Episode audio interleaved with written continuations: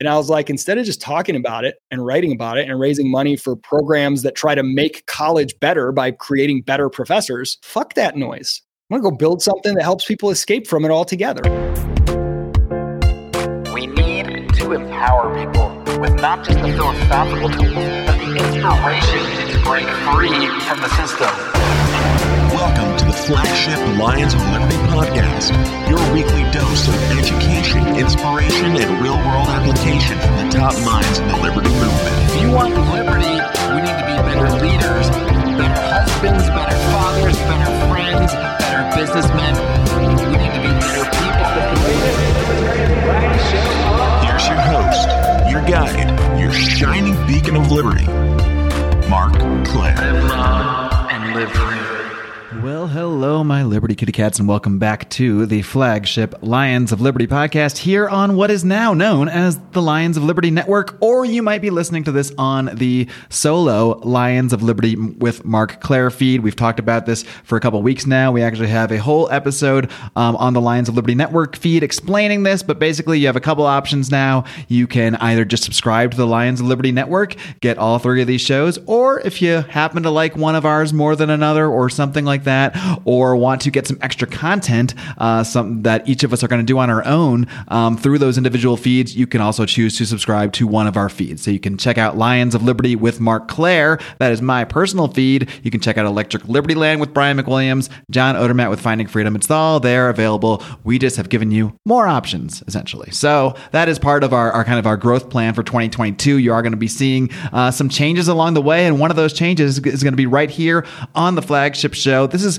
one of the last episodes that I recorded in 2021. So I'm considering um, my first episode that I actually record this year, which is coming up very shortly. And I'm not going to mention who it's with because let's just say I want to make sure I don't get Schneidered first, if, if you know what I mean. Uh, and longtime fans will know what I mean. Uh, but really, I just want to kind of have a little bit of a different feel, a different vibe to the show, a different kind of guest that I'll be bringing on. And uh, you're going to see that sort of, I guess, what we can call a soft relaunch two weeks from today, because that'll be the first interview that I have actually recorded in 2022. The first interview where you'll see different graphics on the video if you're watching the video versions of these shows, uh, which you can find. I recommend finding them on Odysee. We all know our time on YouTube is very, very limited, so please do subscribe to the Lions of Liberty Odysee channel uh, if you want to check out the video shows. And of course, as always, you can check out these interviews live by becoming a supporter of Lions of Liberty, either on Patreon at patreon.com slash Lions of Liberty or now on Locals as well over at lionsofliberty.locals.com. That being said, let's get to roaring, shall we? My guest today is long overdue to appear on this program. He is the founder and CEO of Crash and the founder of Praxis, two great companies which help people pursue careers in really innovative ways. We'll get into that in a little bit. He's also the host of a podcast by his own name, the Isaac Morehouse Podcast. I'm very pleased to welcome Isaac Morehouse. Isaac, first things first, are you ready to roar? Oh, I'm absolutely ready to roar. I was born ready. Yes, I kind of figured you would be, Isaac. And uh, it, it is your first time here, so why don't we just take it from the top? Why don't you go take us way back, as far back as you want, maybe all the way back to baby Isaac, and give us some insights on uh, you know just how you got started down this path of you know I, I normally say like how you got down this path um, towards having interest in the ideas of liberty. But I, I think for you, it's more than just interest in the ideas. Um, you know, one thing I love about you, it's it's not just interest, it's action. And uh, you know, you, the action you've been taking has certainly created more liberty in your own lives and the lives of others. And that's something I, I really look to emphasize, uh, especially in the last year or so here. So, how did this all start for you? Yeah, that's a that's a great question, and it did absolutely start with the ideas for me, and it took me a long time before I kind of realized the need to um, to, put my energy into uh, building alternatives into entrepreneurship as a way to advance liberty. Um, so, but, but but the motivating the motivating drive has been from day one, from I would say my early to mid teens, um, to make people free, uh, starting with myself, and that's that's what really I mean that is my core passion in life, um, and everything I've done, you know, has come out of that. So I, I grew up in um, Kalamazoo, Michigan. You see my uh, Detroit Tigers hat. Uh, I'm also a Detroit Lions fan. Uh, it's very depressing. Blessing. I, I'm a Bills guy, so I, you know I get it. Oh, although, good. although well, it's, you're it's not too bad you're a lately. sports guy. yeah. Because look, I got to tell you, these libertarian types, man, they they're not too good on the sports stuff. You know, they'll, they'll call ball. it sports ball and other cringy stuff like that. It's like, come on. I mean, simu- simulated voluntary warfare and voluntarily uh, having irrational collectivist patriotism. That's that's great because that's that's how you channel that stuff in uh, non-destructive ways. So anyway, little little rabbit trail there. I- like sports at their core are I don't know if I want to say they're libertarian, but they're certainly enriching uh, to the to the athletes. To they can be enriching to the fans that watch them. But I, I think over the past, especially over the past several years, um, so many sports and the coverage of those sports have been overtaken by wokeness and things that really have nothing should have nothing to do with the sports themselves. So I think that even more so, um, it's it's that's created more of a kind of anti-sports reaction in, in a lot of people, even in myself. Like sports that I used to Yeah. enjoy, uh, it's cringe to watch them sometimes. so it's so bad. I remember the uh, the the NBA finals in the bubble. It was so so cringe. Everything about it was weird. There was no fans. I could not. I realized I could not watch sports without fans. no, it was me either. That was the probably the least I've watched in forever. Um, but yeah, but I, I think sports are a like a one of the things that make a free society um, rich and full and and function really uh, to to channel again some of those um, you know collectivist impulses which can be dangerous into something that's not dangerous um, and uh, so anyway i'm a big fan and, and it is it is really sad That- that is like actually an important insight. I know we don't intend to talk about sports for an hour, but I mean, it's when you talk about channeling I that could. collective instinct, because one thing I've talked about a lot lately, like that the idea of like worshiping something or that that like tribalism and being connected to a tribe, it is kind of in us. And even as libertarians, if we say we want to reject that, like we're these rugged individuals, we can say that all we want, but we're still humans and we still end up defaulting back to tribalism. You even see it within the Libertarian Party, within factions forming, and or just the libertarian movement in general. Um, it, it's somewhat ingrained in us to find our tribe and kind of cling on to that tribe. So if it's going to happen anyway, uh, it may as well happen in something as relatively harmless as sports, as opposed to through government. Yeah, you know it's funny, and, and I promise I will get back to my story. Um, but I, I love this conversation. I love tangents. I, I, I, this is tangents of liberty as far as I'm concerned. So we can go down any exactly. path we Well, want. it's funny. I was I was just talking to my wife about this. She was like, you know, she's like, it's so. Oh, she goes, but you're cheering. You're cheering for the Lions to win because I'm a lifelong Lions fan. But didn't you like pick against them in your fantasy football thing? And I'm like, yeah, but you don't understand the hierarchy of sports fandom, honey. It goes your team. That's what you want above everything else you know and then and then next maybe it's your fantasy team or maybe it's your conference or your division uh, and then it's you want your rivals to lose and there's this sort of rank ordering of what you root, cheer for as a fan right um, and she's like it just seems dumb why like why do you why are you still a lions fan and i said you don't understand look there is something It's ingrained. there's something noble and necessary and really valuable about loyalty. And as a libertarian and as a radical individualist and as a radical anti collectivist, that's a very dicey thing. You can very easily feel like, well, no, it's irrational to like, you know, be loyal to anything and to, to have any sense of collective identity and whatever. And I think largely in today's world, that is a good impulse to start with. Like, that is a correct assessment. Most of the time, you're trying to be manipulated by people through appeals to collectivism and school spirit and all this other bullshit. So, rejecting that and understanding and thinking like an individual, I think is really, really powerful.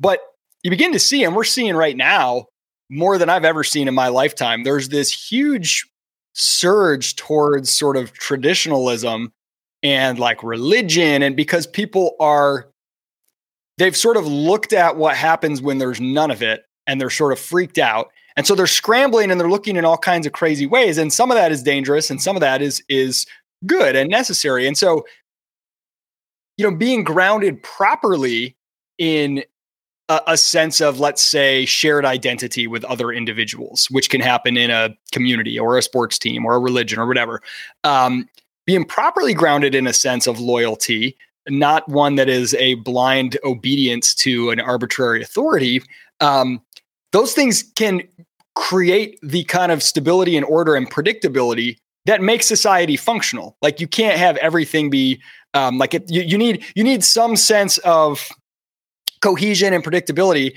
You don't want the use of force in any of that, and you don't want people to turn off their minds. And so when I think of like well, I was born in Michigan and I grew up watching the Lions as a kid, and my relatives were Lions fans. So there's this emotional appeal, but it's also a choice. I choose to allow myself to suffer emotionally for the Lions losing because I, I am voluntarily entering into this type of play. It's like I know it doesn't have real world stakes, but I choose to actually care enough to let it make me grumpy for a whole day sometimes. When you're watching a game like that and you're really into it, even if it doesn't have real world stakes, your mind doesn't know that. Like when you get enough into a game or a movie, your mind doesn't know that you're even in a movie. It, it basically you you react in the same exact emotional way, which is why it can ruin your day when you lose the big game, even if you're just sitting on your couch. Absolutely, and there's a sense in which that allows you to build um, certain types of character traits and, and i would even say integrity sometimes in a like simulated or relatively safe environment. So if i can stick with my team and they're still my team through all this kind of stuff even though it costs me emotionally in some sense um, I'm learning, I'm developing the positive version of loyalty, right? right? Or commitment or uh, keeping to my own, you know, promises or the, you know, my own goals for myself or whatever. There's something in there that I think is actually really valuable. There's a, mm-hmm. there's a character trait on a sports team. You absolutely mm-hmm. understand what I'm talking about. Being a fan is, is more removed, but you still, you still get some of it. You get to kind of practice that. Whereas somebody who only ever picks oh, I'm going to root for this team now, and then I'm going to switch to this team, then I'm going to switch to this team all the time.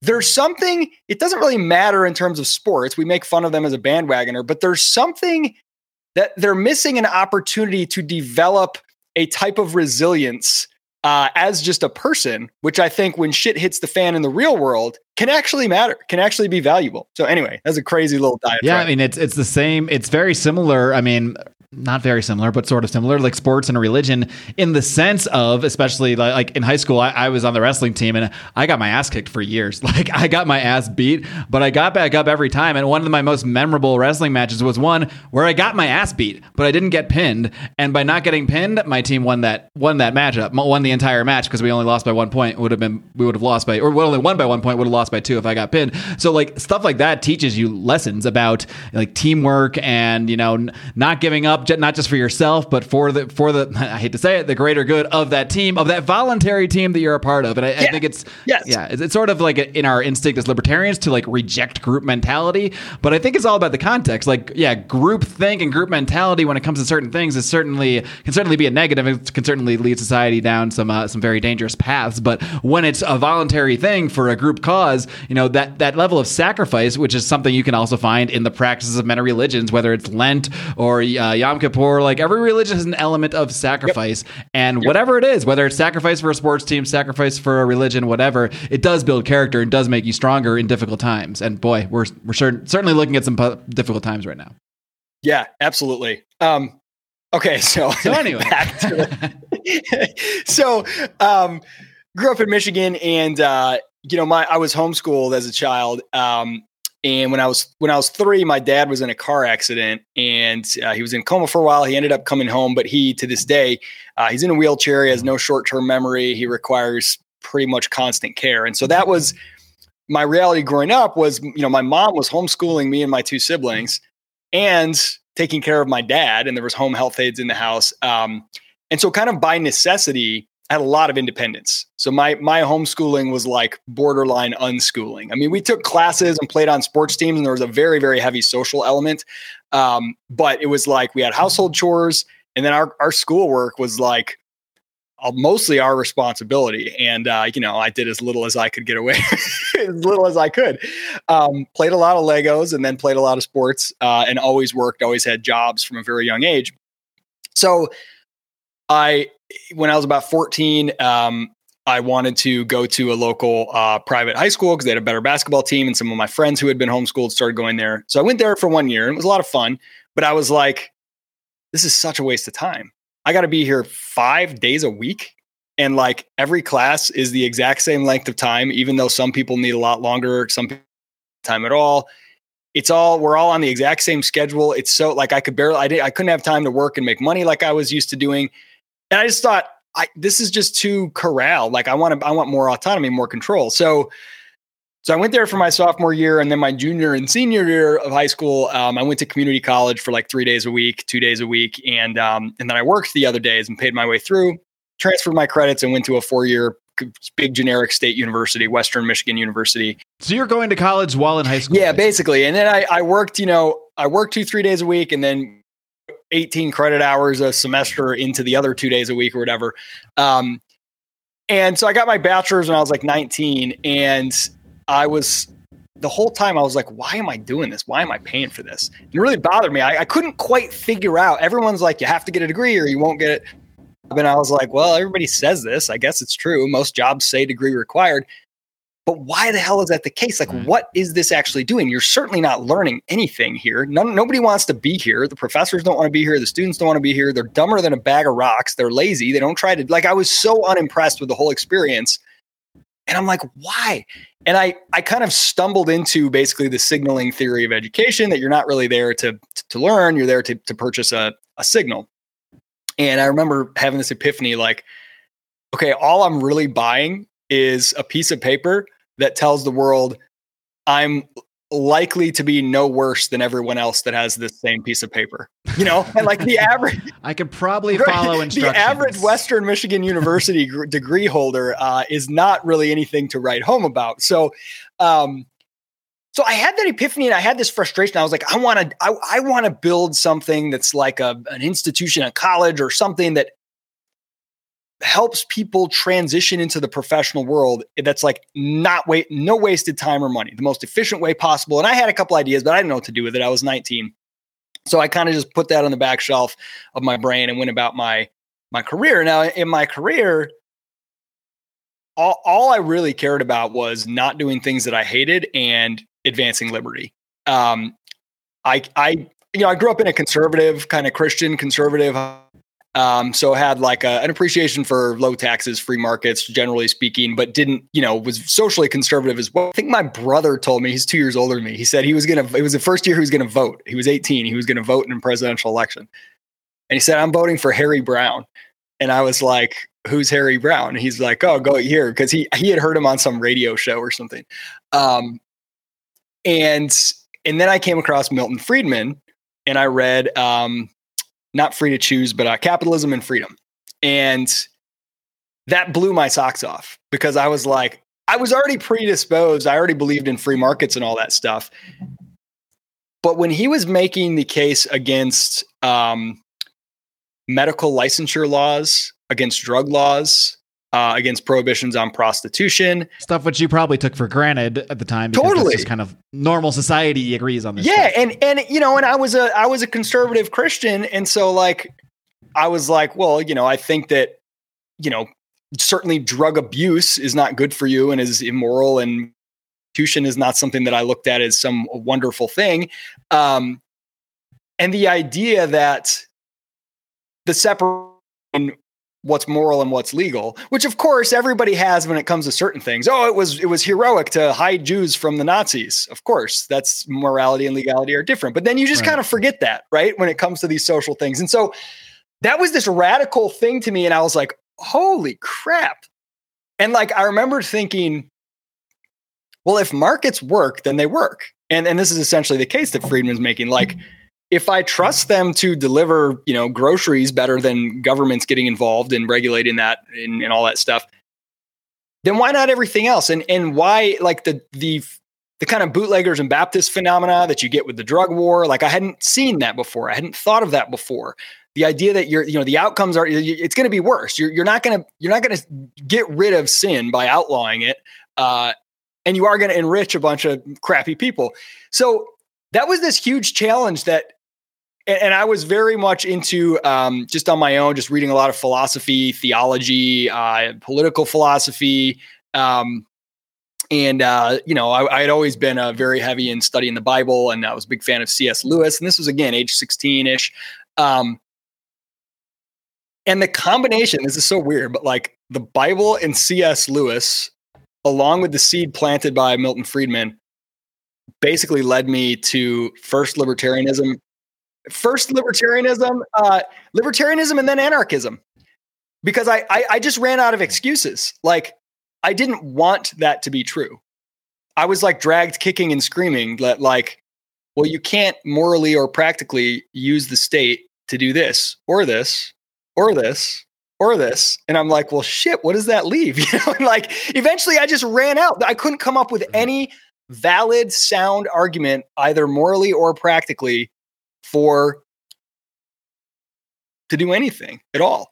And that was like very uncomfortable at first because I didn't want that to be true. It's very inconvenient, you know? All right, gang. Well, you know what is not inconvenient, meaning it is very convenient? That is investing with our friends over at iTrustCapital. These guys are the number one best place to invest in cryptocurrencies for your future. You can protect those gains, protect that growth by investing through their traditional IRA structure. And there is just no better place to buy cryptocurrencies to pay the lowest fees to get the most competitive rates. In fact, if you join right now through our affiliate link, they are waiving their monthly fees. You're not even going to pay monthly fees uh, for this service. So head over to itrust.capital slash lions. Guys, if that all wasn't enough, I have something else for you. That's right. They're now going to give you, give you, give you $100 in Bitcoin when you sign up again using our link. That is itrust.capital slash lions. Invest in your future, protect yourself, and don't let the tax man get a hold of them gains. I find it interesting that you put it that way, that you don't want it to be true, because I think in many ways it's it's easier for us to it would be it would be easier if if s- s- things as we are told are, are true. If it's just like yeah, true, you go to college and then everything works out perfect and you don't have to worry about anything, you know, or you know all these myths we hear about education, about government. Of course, it would be so much easier, maybe not easier in reality, but at least easier on our psyche if it just Yeah. turned out to be true. If we weren't lied to our whole life, and it is a feeling of discomfort when you start to realize like, oh, like everything I've been told is kind of bullshit, and I kind of need to start learning my own path here because what I'm what they're all telling me is nonsense. It, as much as it would be easier just to, to stay in that mentality, that uncomfortableness is kind of a necessary step to to blaze a different kind of path. Yeah, and it took me a long time, you know, to where now I'm like, I'm so glad that this is the reality, uh, and I wouldn't have it any other way. But it was very uncomfortable at the time. Like, it took me a long time to sort of see um, the understanding that all of the things that we like most about life and society are already anarchic, and that like the heavy lifting of order and peace and prosperity in society is all being done by free market forces and all the shitty stuff, not all of it, but much of it is the state's attempts to intervene. And so for me, it was like at first, it was like, oh my gosh, well, I can't justify this morally. Um, so I guess I have to believe that this is wrong, but that's a really painful, uncomfortable, awkward belief. And man, it makes life hard.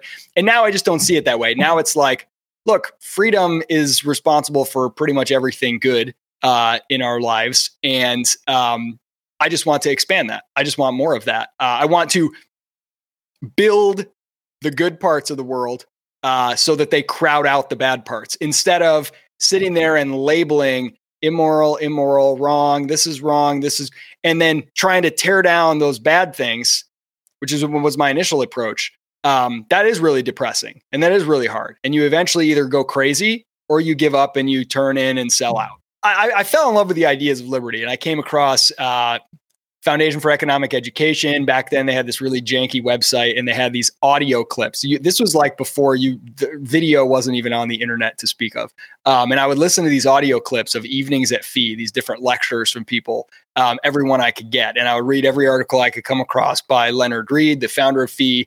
Um, Frederick Bastiat's That Which Is Seen, That Which Is Unseen was just absolutely life changing for me. Um, and then I got into uh, Mises. I came across the Mises Institute and I read I read like almost everything by Hayek and Mises, like literally all their books. Then I got into Menger. I got, I mean, I went really deep. Um, eventually did like a master's of uh, history of economic thought from like a heavy Austrian program uh, while I was working. But I was just super into it, it, the, the ideas of liberty. It fired me up. I was passionate about it.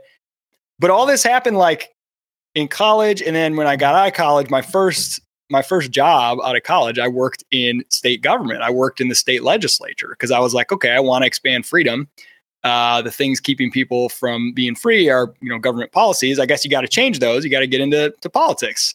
Um, and man, that was a huge, uh, a huge error. Um, and it took me a couple years to figure that out. Uh, being there, working in the state legislature, uh, seeing how the sausage got made, Um, I mean, I could tell you stories for hours about how like just absurdly corrupt and stupid and impotent and it all is like politics is not where you go to to make change What about one story? You got just one story? yeah okay uh, there was one point at which i controlled like 12 votes in the michigan house of Rep- representatives uh and that's not that's not like oh this is great it's just a reflection of how stupid the process is so the you'd have votes going up What do you mean by controlled? well, I'll tell you. So on the House floor, um, you know, they're voting on all these bills, and during a session, sometimes they'll vote on like a hundred bills, and they're just the bills are going up, and all the and all the state representatives are like milling about, chatting with each other, chatting to the media, online on eBay, buying shit. They're not paying any attention. They don't know what's in any of these bills at all, and they're like, of course not. how am I supposed to vote? And they kind of just look around and their party usually tells them or whatever. Well, I worked for this guy who had like negotiated that I could be on the floor. Staff were not supposed to be on the floor, but I was on the floor because basically he just whatever he he helped the get all stupid political stuff. So anyway, I'm on the floor and he would always talk to the media the whole time. He'd sit over at the media table and just like talk with them and whatever. And he said, "Okay, you just sit here as the votes come up." And then you just tell me, I don't want to have to pay attention. You tell me if I vote yes or no. And he happened to be like a libertarian guy, uh, which is why I was working for him. But he said, if they expand government, it's a no. If they shrink government, it's a yes. If it's unclear, just make it a no. And so I would go to the Mackinac Center for Public Policy. They had a thing called MichiganVotes.org, and they would have really short summaries of bills because that was the only way you couldn't tell from the bill itself what the hell it did or what was in it. I mean, these are hundreds of pages, they're full of all kinds of stuff. So I would go to MichiganVotes.org, a bill would come up, you know, House Bill 6122. I would quickly pull it up, and you only have like a minute or two that like the roll is open, you can vote. And I'd be like scanning the description, and it would say, This bill undoes a previous provision that provided funding for this thing. This is now undoing it. And you're like, Oh, good, it cuts funding. And then it would say, you know, but then there's an amendment to redo it with a with more, you know, so you got to figure out really quick. I'm like, okay, oh, this is Wow. spending money to go to some tart cherry commission or some bullshit, right? And so I would just be like, no, I put my thumb down and the representative would run over and press the no button. Well, he was sitting with all these guys who were kind of like conservative Republican types from West Michigan, which is more like Is there literally a button? yeah, there's literally a button. They have like their chairs, and there's like a green button and a red button. Then it shows up on the big booth, like the name of the rep in red or green, whether what based on what they voted on. Um, Oh, you mean for their vote? Not like I thought it was like a, a, a communicated button. Like I'm going to send a message. no, no, no, for for their for their vote. So I would just tell him what to vote, and then he would run over and press it. Um, because it's some kind of like like horrible crime if I touch that button. Uh, it's like you get like taken out in you know handcuffs. But um, but so so eventually all these other guys were like, wait a minute, Leon always has he always knows. Leon, what is this bill? What what should we vote on? This is the guy I work for. And he'd be like, uh, Isaac says it's a no. And they were all kind of like roughly limited This kid says right it's they were like limited government conservatives so they would all just start to do oh whatever leon's doing. So like at one point my thumb if it was a thumbs up it'd get like 12 votes yes. If it was a thumbs down it'd get like 12 That's votes no. Your first job essentially, and you are deciding what these like seasoned seasoned congressmen or senators are are decide voting on. well, well here's what's crazy about it right? These votes were all meaningless because the bills everybody already knows what's going to happen with every bill in these things because they already went through committee they already came out and so the speaker of the house the only reason they're doing them is because they already know the outcome and they know what's going to pass and what's not and they don't need unless it's a really controversial bill where it's going to be really close and they need a particular number of votes or whatever they don't really care it's not changing the outcome when it is controversial, this is where it gets really ugly. And this is how you see why you can never make the world more free through politics ever. You can only lose your own soul. You can't save anyone else's. Uh, I would, we have instances, let's say there's a bill to, um, let's say it's a tax increase. And you have, at the time, there was a slight Republican majority in the House when I was there. So you have the Democrats over here, they're all going to vote yes on it because it whatever it's they, they want it for some reason. They're going to give money to the teachers unions or some shit. The republicans um, are pretty much all going to vote no but there's a few exceptions right? And so let's say that let's say that they need this bill to pass or let's say let's say the bill's not going to pass anyway okay? Because this this is an instance i can think of specifically. So this is a tax increase and it's not going to pass. So you got all these democrats that are going to vote yes and you got all these republicans most of whom are going to vote no. And there's a certain number of Democrats who have to vote no on it because they're in a district that's very tightly contested. Most districts are 100% Republican, 100% Democrat. There's no there's no real you, don't need to like do anything to win as as that party in most districts. But there are some that are tightly contested where it's a very close race. And so those battleground districts, if you're running as a Democrat, the Republican can use against you that you voted for a tax increase, and that might actually work. And so let's say there's 10 Democrats who are like, we need to vote um, no on this thing. And you've got similarly a handful of Republicans who are like, we need to vote yes on this or we'll lose our election.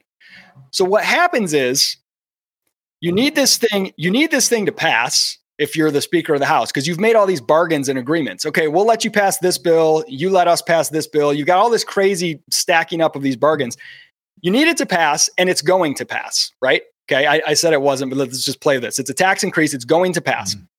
You are a conservative Republican, let's say, you know, let's say you're a libertarian running as a Republican, or it doesn't matter. You're in a really safe district. You're going to win no matter what. If you're in office, you're probably a Republican. Yeah, you're yeah, you're you're going to win no matter what you vote because your constituents, like, you're not facing any Democratic threat, whatever. So the Speaker of the House comes to you and says, "Hey, look, this tax increase is going to pass one way or the other. You can vote no against it, and it's not going to change it. It's going to pass. So your vote doesn't change a thing.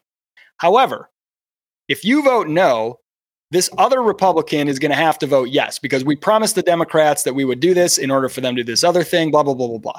This other Republican, he's moderately limited government. Um, and if he votes yes, he might lose his election. That might hurt him. He might lose his election, and then the Democrats will have the majority. And they're bigger government than we are. So if you if you want to be selfish and say I voted no on a tax increase and let it pass anyway, go ahead. And then your colleague who's going to be forced to vote yes, he could lose his election and be replaced by someone who's even worse. And so by voting by selfishly voting yes and having a clear conscience, you're going to the bill's still going to pass and we're going to lose majority to the party who's even bigger government than we are. So you're going to grow the size of government by sticking to your conscience. And then you got to look all those people in the eye. You work with them all day, every day. And you got to say, I'm going to vote yes anyway because it makes my conscience feel good. Sorry, you're going to lose your election. And I don't care. And they're all going to see you as a backstabber, right? And like, and the outcome will be as they predicted the tax increase will still pass, and that guy will be replaced by a worse guy. And so that's what you face all the time. There is no way to be principled in politics. You can't. And if you go down that road and you say, okay, I'll do the lesser of two evils, I'll vote for the tax increase, and that is just as slippery of a slope because that shit never ends. And before you know it, you're an evil piece of shit doing all kinds of horrible things because you're good at politics. You can't be good at politics and a good person at the same time. I'm sorry, it's just not possible. So I saw that kind of stuff firsthand, and I and that was when I learned public choice theory as well, and realized politics is not the answer. I'm gonna get I'm gonna get ruined if I try to do this because I I moved to a particular district to set myself up to run for state office, and then you know I was like, this is what I'm gonna do. Um, and I, I saw I was there for uh, almost three years, and I I was like, I need to get out ASAP or it's going to suck me in because I saw the lifers. I saw people. I saw a guy who was the chief of staff for the for the most liberal, big spending, big government person in the state senate. He was her chief of staff. I walked in the office and I saw Atlas Shrugged on the shelf, and I said, "Whose book is that?" He said, "It's mine." I go, "It is." He goes, "Yeah, I'm I'm a objectivist," and I'm like, but you've been working for like 10 years for this.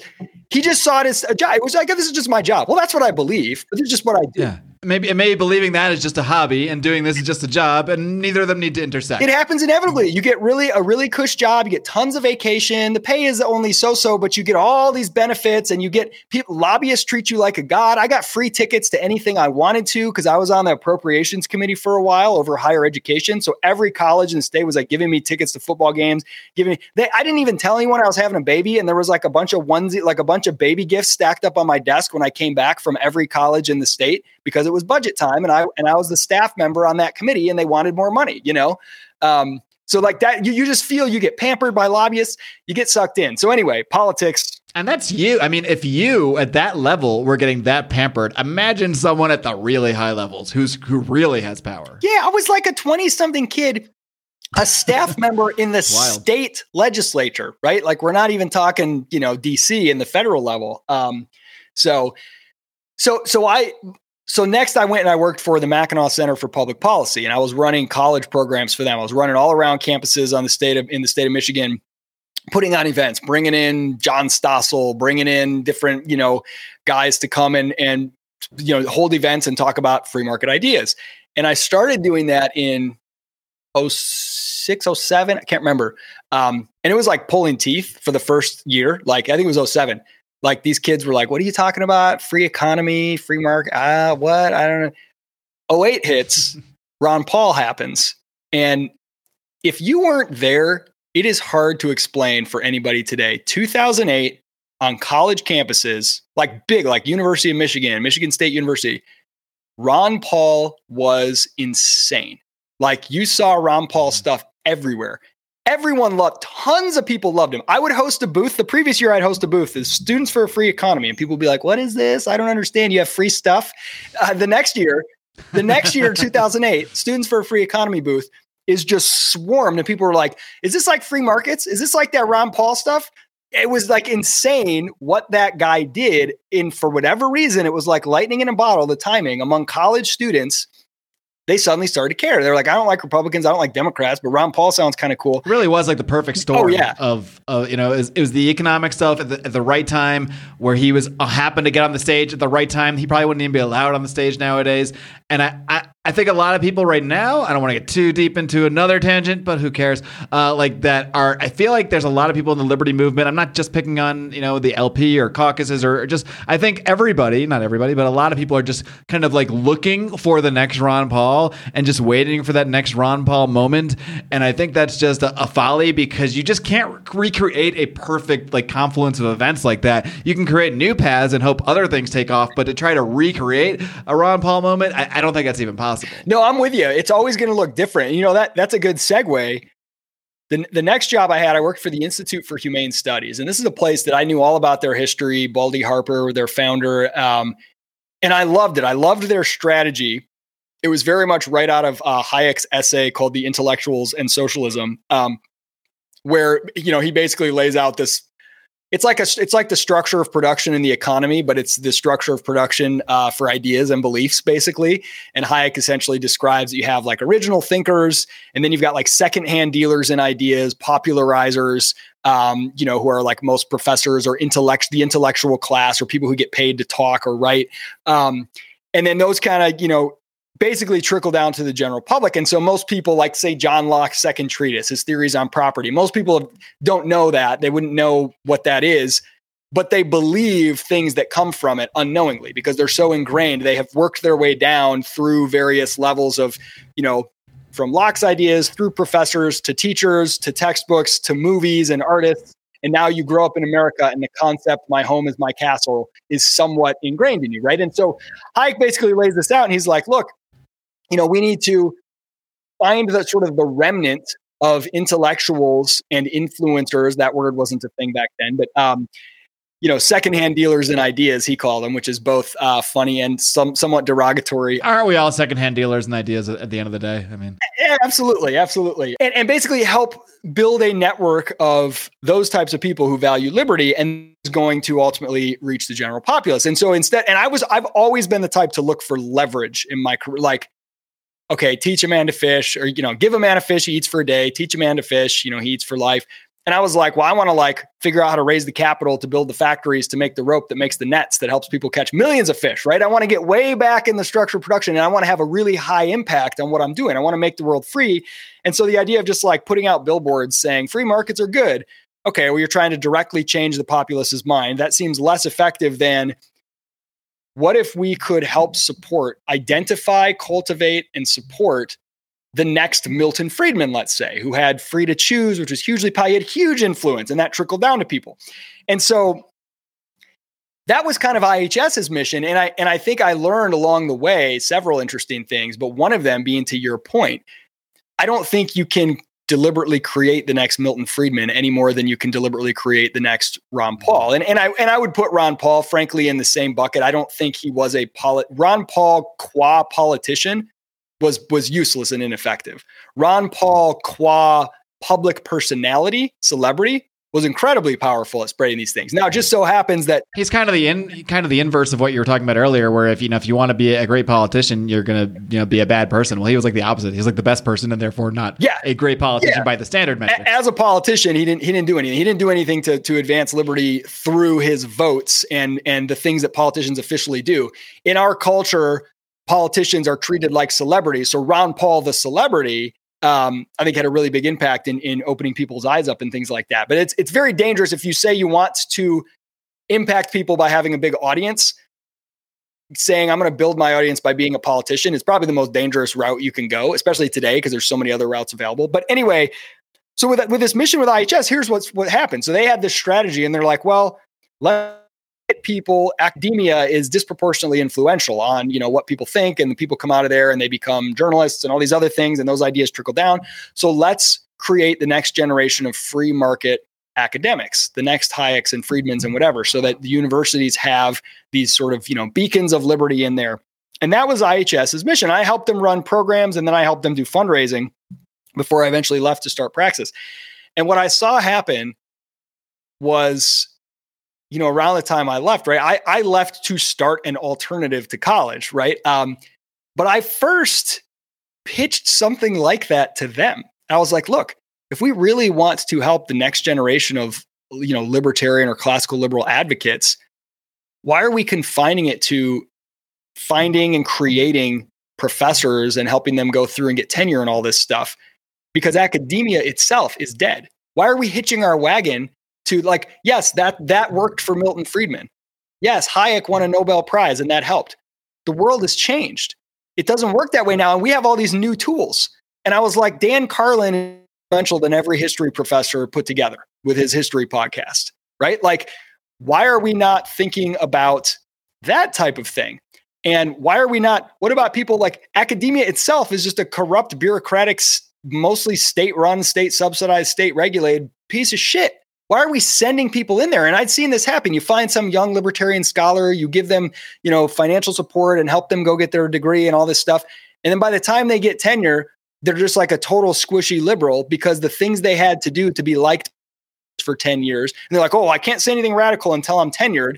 Well, if you're not saying anything radical, you're going to lose your radical, right? And so it corrupts them. And I'm like, this doesn't work, right? This is this is the blueprint for, oh, look, it happened on accident with Milton Friedman. Let's try to repeat that accident. And it's like, but now you have a totally different world. And so I think they completely missed the boat. Like Jordan Peterson has had more influence than every libertarian nonprofit combined in the last 10 years. And that's a complete missed opportunity, right?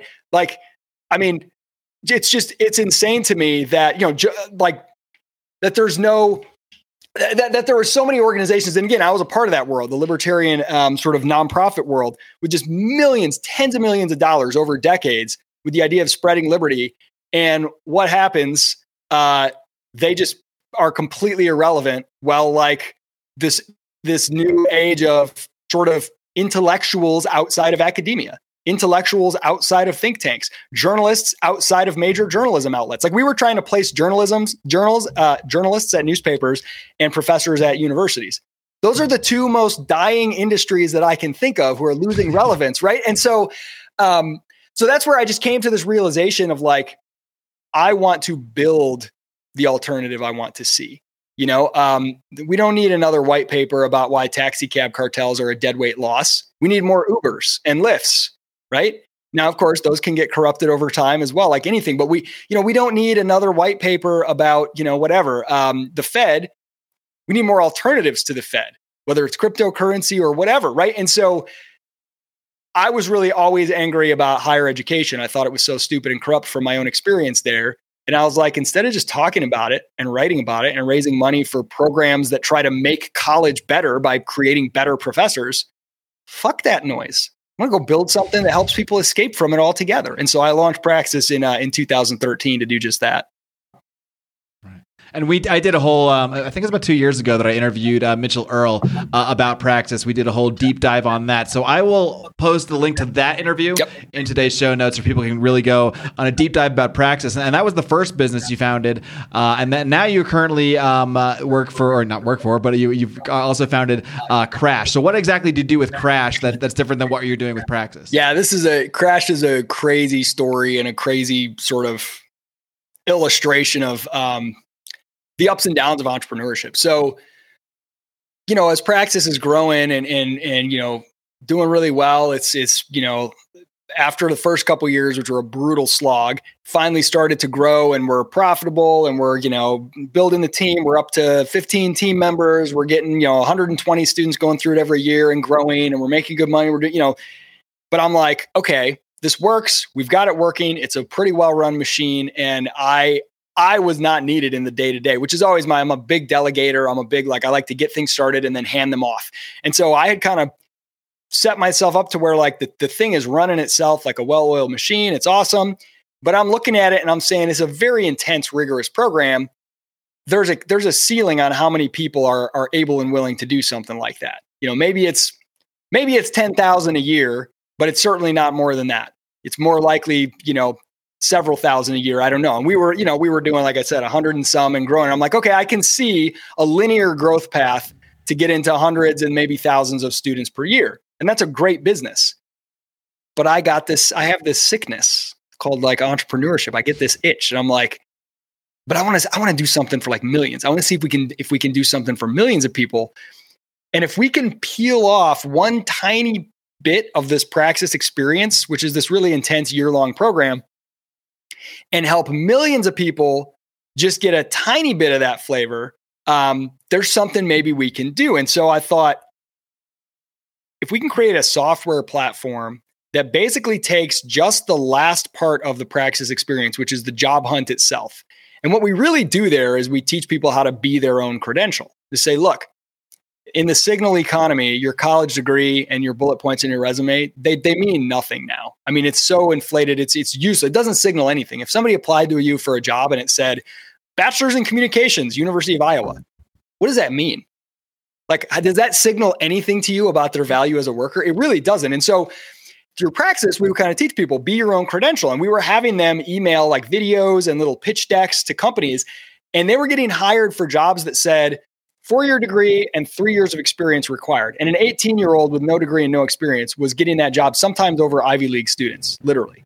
And they were doing that. No one was even asking about their education status because they showed them something more interesting right up front. They sent them a little video that said, I made a project for you. And suddenly people are like, I don't care about anything else. This is really interesting. Right. And so I mm. thought if we could, if we could create a platform that allows any job seeker to get on and we kind of guide them through the process of just making a little, a little interactive like video pitch to send to companies instead of doing a traditional job application, then we could have something that can scale to millions of people and it can completely transform the way the job market is done.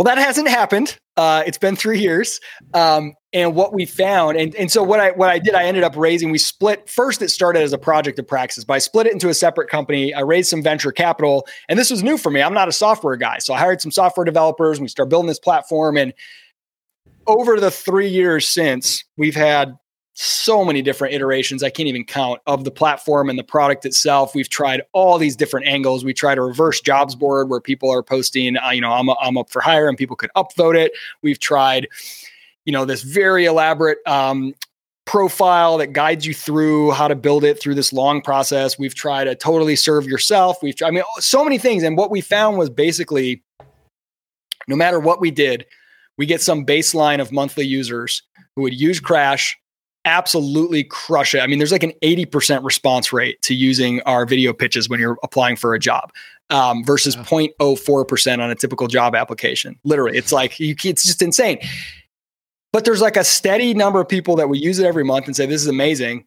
And then no matter how much we did with marketing and how many different angles we tried, we get a whole ton of other people to come on, open it up, and then never use it again, never return to it. And we would find when talking to these people, people are like, I haven't been, I've been looking for a job for six months. I've applied 300 times, gotten no calls back. I really need to get hired. And I'd be like, awesome. let's go build a video pitch. It'll take you 20 minutes and then send that to five different companies. And they'd be like, okay, that sounds great. And then they don't do it. And then three months later, they're like, yeah, I still can't find a job. Maybe I'll build one of those pitches eventually. And what what I realized was our product to scale to the size we needed with the model we had it required people to be better versions of themselves essentially. It required people to put in more work not less up front right? So you can click one click apply 100 times and you feel like you're doing something. And you're like oh good i did my job hunting for the day. Um, taking 20 minutes to make a video pitch for someone is scary it's a little different and nobody wants to do it. Not enough people to make a a nice little business but not a venture backed business. And I raised venture capital from investors and they're not interested in a return. You know, that's this is the model, right? The venture model has right. uh, pros and cons. And the model is you either hit a home run or you go out of business eventually, right? Or, or you know, whatever. Mm-hmm. The, there's not a, it's not the same as like a bootstrap where you're like, hey, we're pulling in 20, 30, 50K a month. This is great.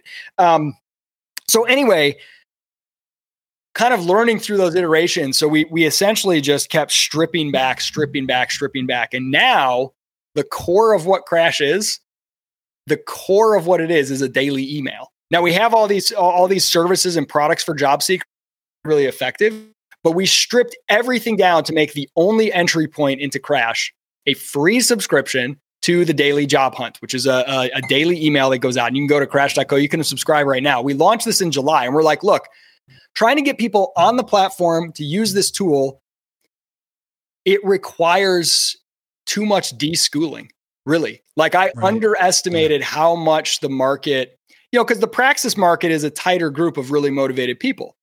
I underestimated how different the, the huge majority of people are, the huge majority of job seekers, rare types that we're working with in the praxis program.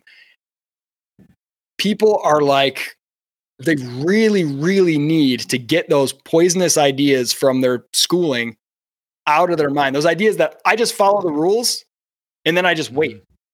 And then I just wait. And if I don't get a job, it's just luck or bad fortune or the economy. Yeah. It's not up to me. I'm not. That, I'm not that pretty much is. That pretty much is what we're taught in school. It is. Follow these rules, memorize these things, do what we say, and just keep putting those applications out. Eventually, you get the job. Then you can go into debt for that house and, and go to debt for higher education. Then and you know, you know for your, your kids' schooling. And then yeah, eventually you'll die. It's. I mean, it's crazy. It's, it's pretty like, much the pitch. It's the obedience entitlement mindset, right? Obey, and then you're entitled to something. So like, okay, I obeyed. They told me get the best grades, get the best degree I could, get to have the best formatted resume. Now I'm entitled to a job. And then it doesn't happen.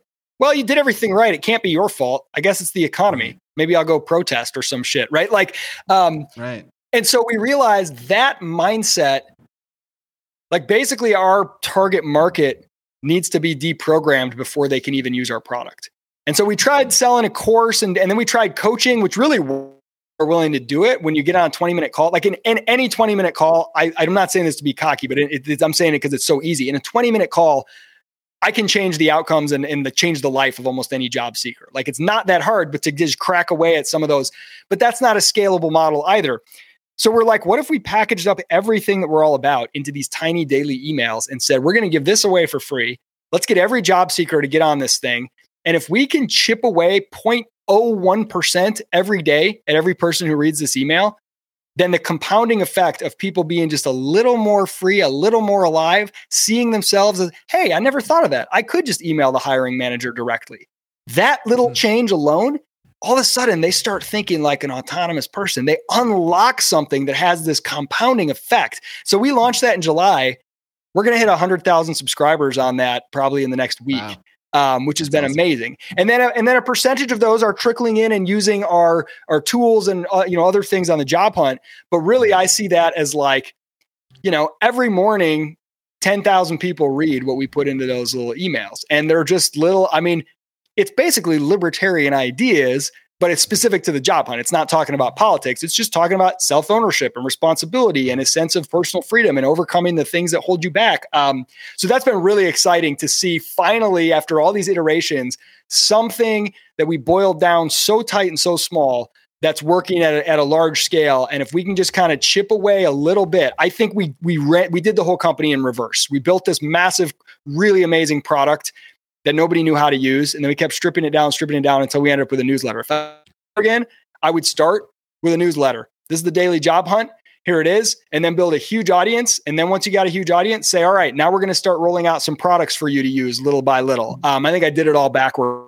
We're getting a little something going now. But you also kind of had to go through that to to learn that, and I think it's such an important lesson about entrepreneurship and starting any project. And I, I speak to past and maybe present versions of myself when I when I say stuff like this. But you know, I think a lot of us get held back sometimes on starting that new project or starting that company because we just don't have it all figured out. We don't have the perfect plan. Well, guess what? There's no perfect plan, and you're not going to have you're not going to start off with a perfect plan. Nobody does. Uh, the the key is starting and, and just getting yourself in there. And yeah, maybe you got to have like ten failures to see the thing that works and to lead you to the thing that works. And I, I think that this idea of so many of us start off with okay, I need the product that I'm going to sell for these dollars, and I'm going to sell 10,000 of them. I'm going to make this much money. Maybe that can work, but I, especially today in the information age, being a valuable source of information, about a valuable source of uh, motivation, whatever it may be, that is like such such a higher level value than just selling one product or selling one course. And that's how you really are going to create a community. And i think that's really a part of what you're doing at crash is creating a, a community of support and and people that are, are, sort of share like-minded values. You're helping influence those values.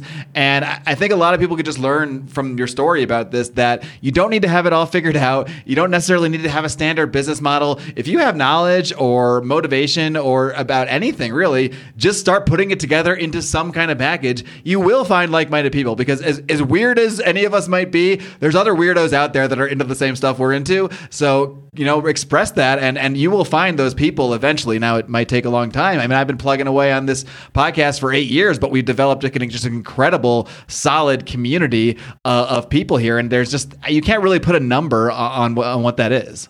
No, you're absolutely right. I mean, you know, it's funny Crash and Praxis have sort of opposite origin stories in a way. Praxis was like, I had this idea. I knew I needed to do it. Whether it failed or not, I needed an answer to whether it could work. And so I just started bootstrapping it myself. And I'm basically doing every single day, as long as I could do one thing to move it forward, I would just keep going. And I initially was like, well, I guess I'll need to raise a bunch of money.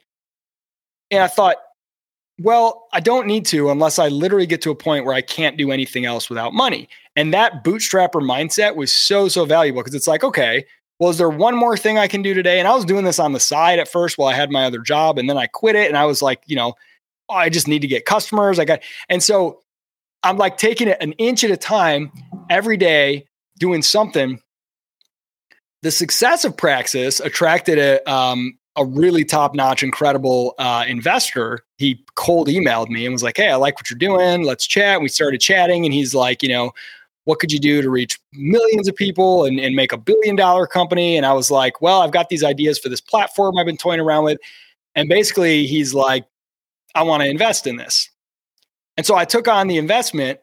And so now I have a big name investor and a big chunk of money and a big vision and I got to go hire developers and go build this thing. And so I'm thinking I got to build a really big thing. And and I think when I look back on it, I, that caused me to stray from what I do best and how I operate best, which is like a grinder and uh, a, a, content creator. Those are kind of my my the things that I do really well. I'm in recruiting people to like help me out as like interns and volunteers while we're in that really early stage and we got nothing and we're really hungry. And that's that's kind of where I where I work at my best. But because I had had success with Praxis, I attract this investment, and so now I'm like I'm the dude with the hot new investor and a bunch of money to work with, and I changed my mo. And I think I learned the hard way that with or without outside money, I needed to do it the same. I needed to start it the same way. Okay, first, let's build an audience. That doesn't really cost anything. Let's start putting out content every day. Let's start to build up rapport and figure out what our target market's all about. Then let's start to make the smallest version of a product we can and see if we can get anybody to pay us anything for it. And then if that works, let's make it a little bigger and see if we can get more people to pay us more for it. And then and I I thought, well, I got money, I can cheat code it. I can build an incredible thing behind the scenes and then release it all at once and have this huge market and this huge and like I didn't think that's what I was doing because I I've read the lean startup and all that stuff, but I think that was what I was doing. And I think it's just a great example of how if you have a lot of money up front for your entrepreneurial idea, you'll waste it. You will. Now, it doesn't mean you shouldn't have it, but you're going to waste a lot of it. And the longer you can go as lean as possible, the more you learn and the less likely to waste resources you are. And so, like, the incentive structure you face is always stronger than your own will and wisdom. If you say, I've got really strong willpower and I'm really wise about resource allocation with my business, okay, great. If I say, here's $5 million, no strings attached, make your business really big in the next year, you're going to make a, we're going to be a way worse business person right? Doesn't matter how good your, your, your willpower and your wisdom are. You're going to lose it because you don't have an incentive to. You don't have to now. You don't have to. So I think a little bit of that mixed in too. So I mean, just just learning through the process, and like like you said, like I wouldn't I wouldn't undo it, uh, or or you know. I don't want to say I wouldn't do it any other way because, like, I'm like, oh, there's all these things I would do differently, but I had to go through it. I had to go through it to learn it, as as you know, to your point. So. Yeah, I had to do a couple years of shitty podcasts. Yes, to, to get I, I to, tell uh, everybody well, that. What, what some I hope would call slightly better podcasts. People will be like, I want to launch a podcast.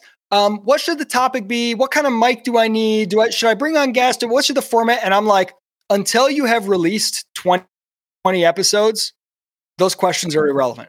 Get 20 episodes out the door.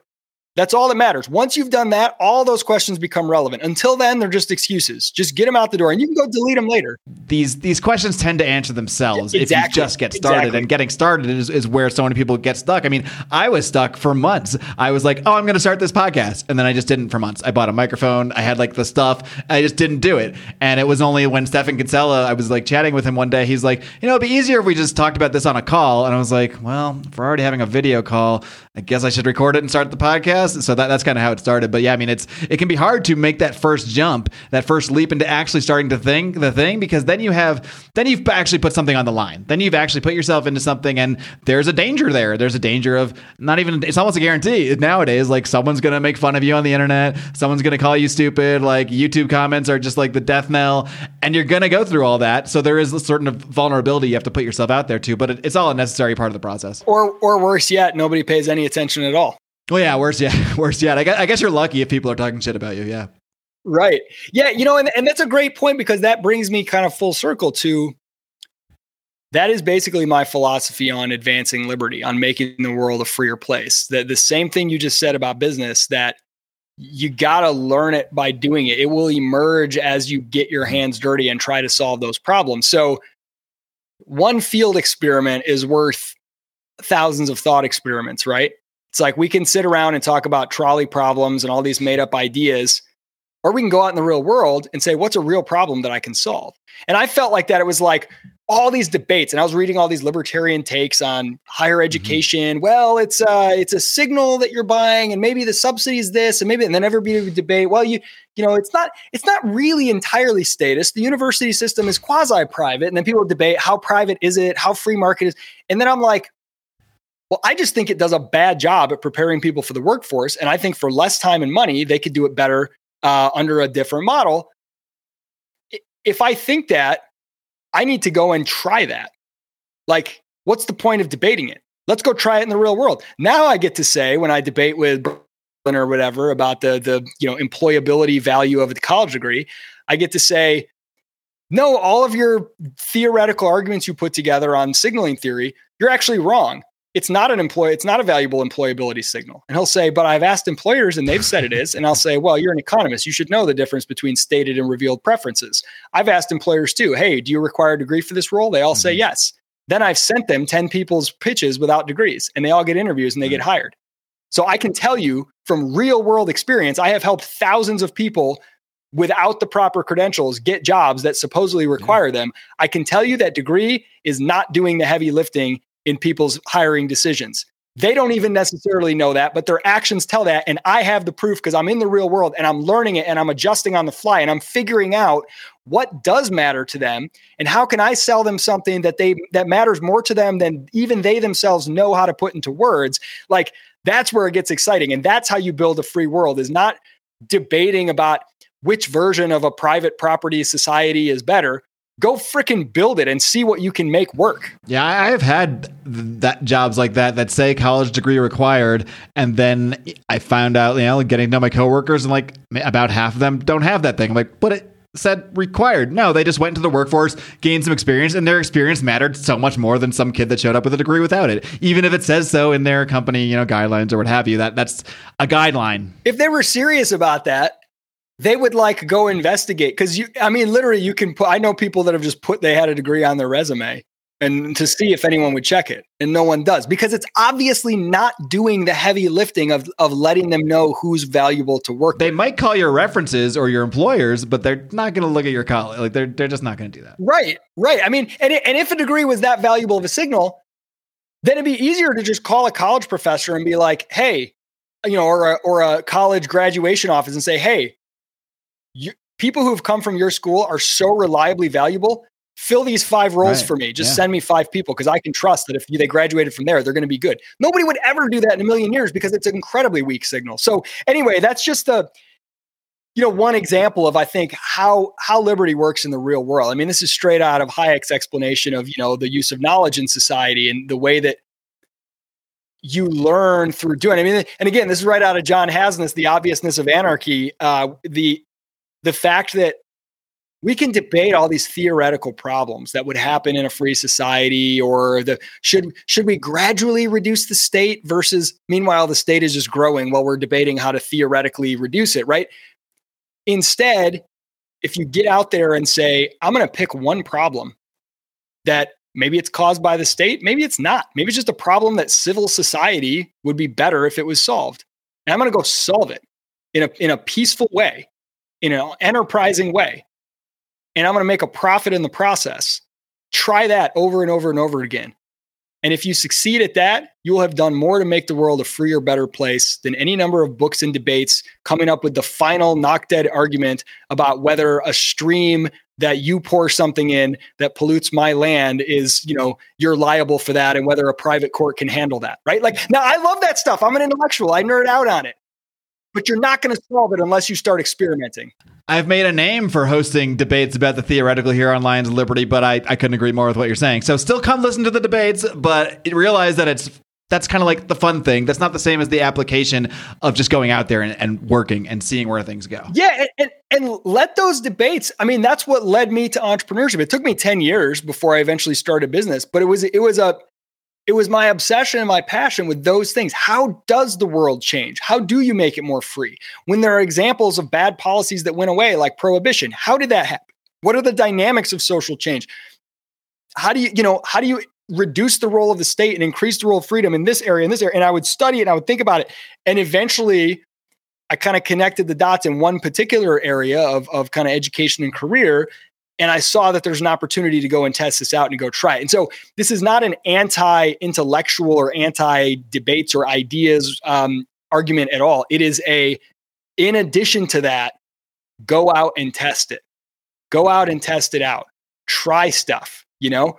Try your your little uh, whatever freedom freedom communities or your your business that sells you know whatever like all of it get your hands dirty because we're going to discover a lot more and play with technology you know we're going to discover a lot more ways to expand freedom um, if we're if we're dabbling as we're discussing Well, I think that's a great way to wrap things up, Isaac. Really appreciate you coming on the show, working through the internet issues and, and all that fun stuff. So uh, much appreciated. Uh, before we wrap up, just let everybody know all the places they can find everything you're doing, uh, what you're doing with the podcast. Feel free to plug away on anything you got. Sure. Yeah. I, I'm glad you mentioned the podcast because I actually love it, but I, I, I don't do it regularly anymore. I used to for several years. Now it's just kind of like randomly whenever I feel like talking or interviewing somebody. So, um, but you can, you can find Isaac Morehouse podcast. Um, I mean, I'm on Twitter and isaacmorehouse.com is my website. You can find links to Crash and Praxis there. If you Google me, I mean, Isaac Morehouse is a fairly uh, unusual name, and you'll find you'll find my stuff uh, wherever. So,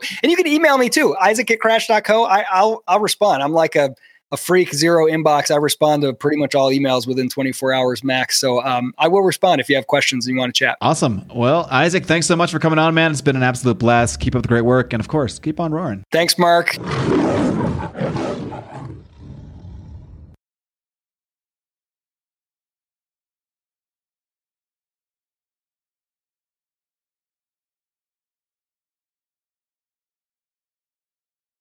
All right, kitty cats, I hope you enjoyed my conversation with Isaac Morehouse, a guy that's been on my quite long short list uh, of people to interview for quite some time here. And uh, even though he is really, uh, I recorded that interview last year, and it's kind of uh, one of the last interviews of what you might call the old era of Lions of Liberty. Isaac certainly does fit in more, you might say, with the new era of Lions of Liberty that is forthcoming uh, in a couple weeks here with, well, I guess you'll just have to wait and find out. Let's put it that way. But do stay tuned. There are great, grand, wonderful things coming to Lions of Liberty this year, and how much we grow, how much we continue to grow is going to be largely contingent on how much support from our listeners we have. Uh, as I mentioned, there's a few ways you can support us. You can also just go to our website. There's other ways to support us there as well through cryptocurrency, through PayPal, uh, if you just want to do one-time donations. Uh, but we also have, of course, our Patreon, patreon.com slash Lions of Liberty, as well as our uh, locals as well, lionsofliberty.locals.com. Uh, Patreon, you do have more options. There are more different kind of perks you have, whereas locals is basically just uh, you know it's a little bit of a social community, social network kind of thing too. But we are we're just starting to get some people into there, so we haven't really built up that aspect of it too much. But you can get all of the content, all of the bonus content, all of the live streams, all of the extra shows we do, like Conspiracy Corner, Brian's Good Morning Bleep Head, um, Degenerate Gamblers, Conspiracy Corner, all that fun stuff you can find over either on locals or Patreon. So you get the content either way. Uh, Patreon, we just have more tiers and more options, more perks like our Nittany level where you can produce an episode of this show once per year, our Aslan level where you get a mention like I'm about to do right now for our friends Nate and Charlie over on Good Morning Liberty. These guys crush it five days a week and they really know how to talk about the ideas of liberty, uh, filtering it sort of through the daily news kind of thing. Uh, something that I do, don't do at all. I am so behind on news, I hardly ever know what's going on until I tune into either, of course, Brian on Wednesdays with Electric Liberty Land, but really the GMF guys, GMF, that's Good Morning Bleephead, that's Brian's uh, Patreon show. Uh, but no, better than the GML guys. There we go. Good Morning Liberty. So do check them out, please, my friends, Nate and Charlie, who are longtime fans and longtime supporters of this show. Check them out at their still very awesome URL, BernieLies.com. That's all I got for this week, kitty cats. Until next time, don't forget to.